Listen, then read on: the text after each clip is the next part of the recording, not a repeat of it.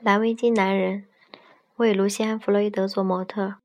二零零四年四月七日，弗洛伊德又重新重新开始画我那幅肖像画了。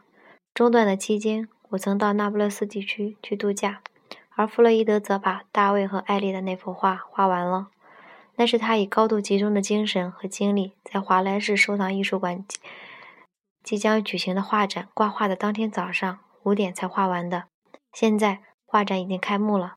弗洛伊德可以稍微放松一点了。虽然缺少压力本身有的时候会成为令人担忧的一件事儿，在我们又开始画肖像画的工作后，弗洛伊德对我说：“画你这幅画是一件较为轻松的事情。”当我完成大卫和狗在床上的那幅画的时，我好像觉得我所有的不同的时间开始的作品几乎都在差不多的时间完成了。你知道，有时发生这种事的。我想。我想，也许我只能完成这些，这就是我所能够完成的了。所以，我在想方设法，试图开始进行其他的创作。弗洛伊德的工作和生活是如此的紧密的连在一起，以致弗洛伊德有点迷信的担忧：如果两件事中的一件事停下来，那么另一件事也会跟着停下来。他的日常生活很少与绘画没有关联，即使在他休息的时候，他也在思考。关于作品的形式和创作方法，他的休息时间一般安排在下午模特走了、傍晚模特还没来的空档里。下午的模特通常四点走，而傍晚的模特会在六点来工作室。弗洛伊德很少旅行，至少现在是这样的。他告诉我，也许我不想去其他地方的真实原因，虽然我已经是我虽虽然我十岁就来到了这个城市，但是到现在我觉得我还是一个游客。来到了一个最令我兴奋，也是我能想象得到最浪漫的地方。每当我产生要去其他地方的念头的时，都会想自己是不是疯了。因为就在伦敦，还有一些地方我没有去过。弗洛伊德不愿意到别处的地方，还有一个原因是他的工作在伦敦，他在这里进行创作。就他的哈伦·阿尔拉希德情绪来说，他觉得伦敦就是他的家。这里有着取之不尽的创作素材和主题。年轻的时候，弗洛伊德说，他觉得自己精力充沛，可以不停，可以不时停下来休息一段时间，然而再轻轻松松地赶上去。但随着年龄的增长，他越来越有一种抓紧时间来创作的紧迫感。我一直喜欢工作，但年轻的时候，我觉得自己不想成为一架工作的机器。但是他看上去很沮丧地说。也许现在我成了一架机器。过了一会儿，他对我说：“我是否告诉过你，我曾经客串过电影演员？我认为那是我做过最接近一般人的正常工作了。这是一个深入了解弗洛伊德的好机会，我当然抓住它了。所以我马上回答说：没有，请说下去。我唱，我客串过九个电影，有一部是乔治·福姆比主演的，名叫……”太叫人难为情了。我想，那是一九四二年，有一个镜头是在艺术学校里拍的，现场情景是乔治·福姆比在追逐一个模特，裸体模特，或者是那些当时被称之为裸体的，其实还穿着胸罩和短裤的之类的模特。我应该是场景里一个画架前绘画，因为我是左撇子，拿画笔和调色板的方式和正常人一般相反。导演走近我说：“你一点都不懂画画，是不是？你看，就是这样。我来做给你看。”于是他就从我的手里接过了画笔和调色板。弗洛伊德戏剧戏剧化的把头往后一甩，眼睛盯盯着画架，大幅度的挥舞着手中的画笔，仿佛当时的那位导演的架势，对我说：“你就这么做。”当时的情景真是非常有趣。当我在中间休息的时候，看到了自己的肖像画时，感到画像似乎有着双重的表情。画中的我有点像是在微笑，与微笑的表情同时透露出来的，似乎有些焦虑的感觉。弗洛伊德评论说：“用这么长的时间来画一个模特的好处，就是让我有机会将他或他的不同的心情都画进同一幅画里面。我并不总是成功的，有时模特脸上会呈现出微笑。”有时则没有，今天看上去就有些惆怅，晚餐的时候，我们谈到了法国摄影师雅克·雅克·亨利·拉蒂格。我刚刚去法国南部采访过他的儿子丹尼。弗洛伊德说：“我认为他很了不起的。他拍过很多展示人们快乐心情的照片，没有其他人能拍的那样好。”记得有一天，我对培根说过同样的话，即雅克·亨利·拉蒂格可以捕捉到快乐的本质。培根回答说：“也许。”说是说是愚蠢的本质更实际一点。弗洛伊德澄清，在培根对话的回忆中提起弗洛伊德，很少有人会把享受生活看成他人生经历中的亮点，更不会把享受生活看成是培根人生中历人生经历中的引人之处。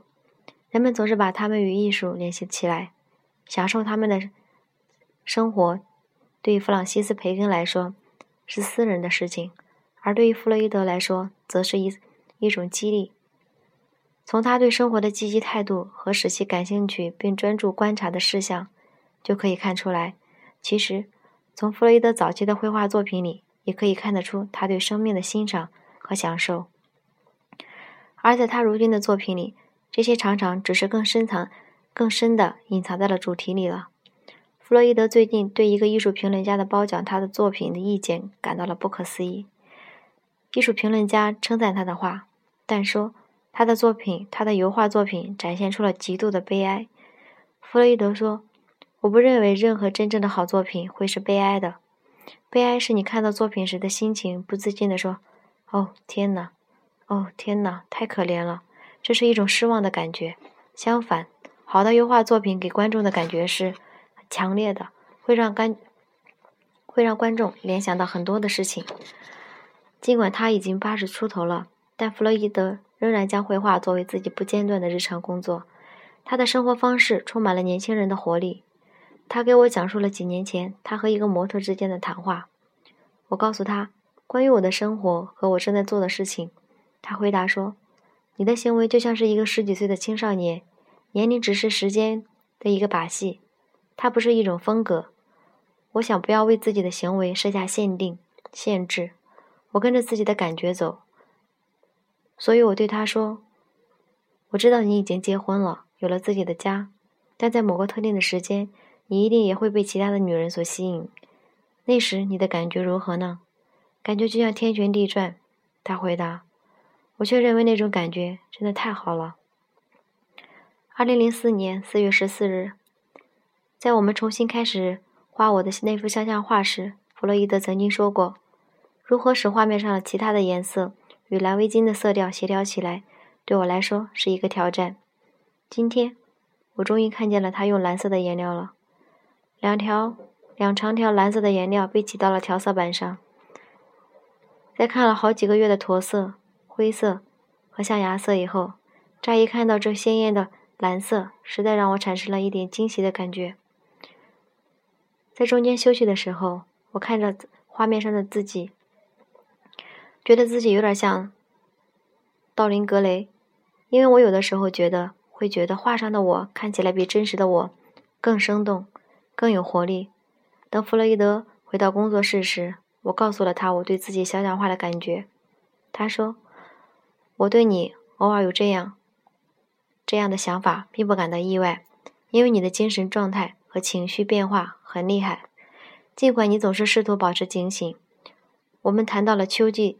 将在泰特艺术馆艺术博物馆举办的格温·约翰和奥古斯特·约翰的画展。在过去的某段时间里，弗洛伊德与奥约翰很熟。当时，奥约翰已经老了，而弗洛伊德还很年轻。我到奥古斯奥古斯特奥古我到奥古斯特·约翰的法国的家里去拜访，他会不时走出工作室到花园里去，然后。你就会听到弗洛伊德模仿发出口齿不清的声音、愤怒和咆哮声，以及演莎士比亚戏剧的那些老演员，比如唐纳德·维尔维尔菲特，声音喊道：“哦，我的上帝！如果你看上那幅画，你就会明白他为什么那样做了。他是在疏解创作中的压力。奥古斯特·约翰的行为对弗洛伊德是一个警示。当时。”弗洛伊德刚刚开始他的艺术生涯，现在，弗洛伊德的年纪已经比那时的奥古斯特·约翰还要大了，仍然不肯放下画笔，坚持不懈地进行创作。他对奥古斯特·约翰的欣赏不仅仅是因为他是一个杰出的画家，也因为奥古斯特·约翰可以成为弗洛伊德的一个创作主题。弗洛伊德更注重的是后者。他在穿上自己独特风格的方式。我记得有一次和他一起吃晚餐、吃午餐，回到工作室，回到他在泰特街的工作室时，天上开始下起了雨。我们闪进门廊时，他说。我们是不是要躲避这些雨滴？我觉得他是在说来自另一个时代的话语。我开车把他从乡下送到了伦敦。他的妻子多多，我觉得她是一个绝对美妙的妇人，给了我一些建议。他对我说：“你知道他是一个有点好喝酒的人，所以一路上经过酒吧时，你可以停下来几次，让他喝上一杯。”我知道奥古斯特·约翰喜欢喝酒，但我从来没有见过他喝醉过。在途中第一个酒吧里，他喝了一杯酒。调酒师对我说：“现在，你觉得你父亲要再来一杯吗？”他听了话后非常生气。后来，在路上的经过酒吧时，我要停下来让他喝一杯，可他却很生气的对我说：“你没有必要在一个该死的酒吧前都停下来。”你应该知道的，他会在很短的时间里一下子就会变得怒气冲天，但消气的过程也同样迅速，一下子就恢复了平常了。格温·约翰是奥古斯特·约翰的姐姐，弗洛伊德对她极其尊崇。我认为她是一个非常非同寻常的女士，是一个伟大的画家。弗洛伊德自己的作品画面的气氛一般都很安静，而且。在画的时候，力求不停留下任何瑕疵，而格温·约翰的画也是如此，带有一种内在的平和、静谧，与他弟弟奥古斯特·约翰的作品透露出的突兀和悬亮正好相反。弗洛伊德就格就格温和奥古斯特·约翰的姐弟姐弟俩抛出了一个惊人的见解。他说：“我认为人们人们之间的往来的信件。”格温·约翰谈及弟弟时，言语可以明显的看出，奥古斯特·约翰第一个情人就是他自己的姐姐。奥古斯特·约翰从一个害怕看见富人的人，变成了一个在富人面前非常自信的人。两者之间的改变是如此的突然，不由得使人产生了乱伦的想法。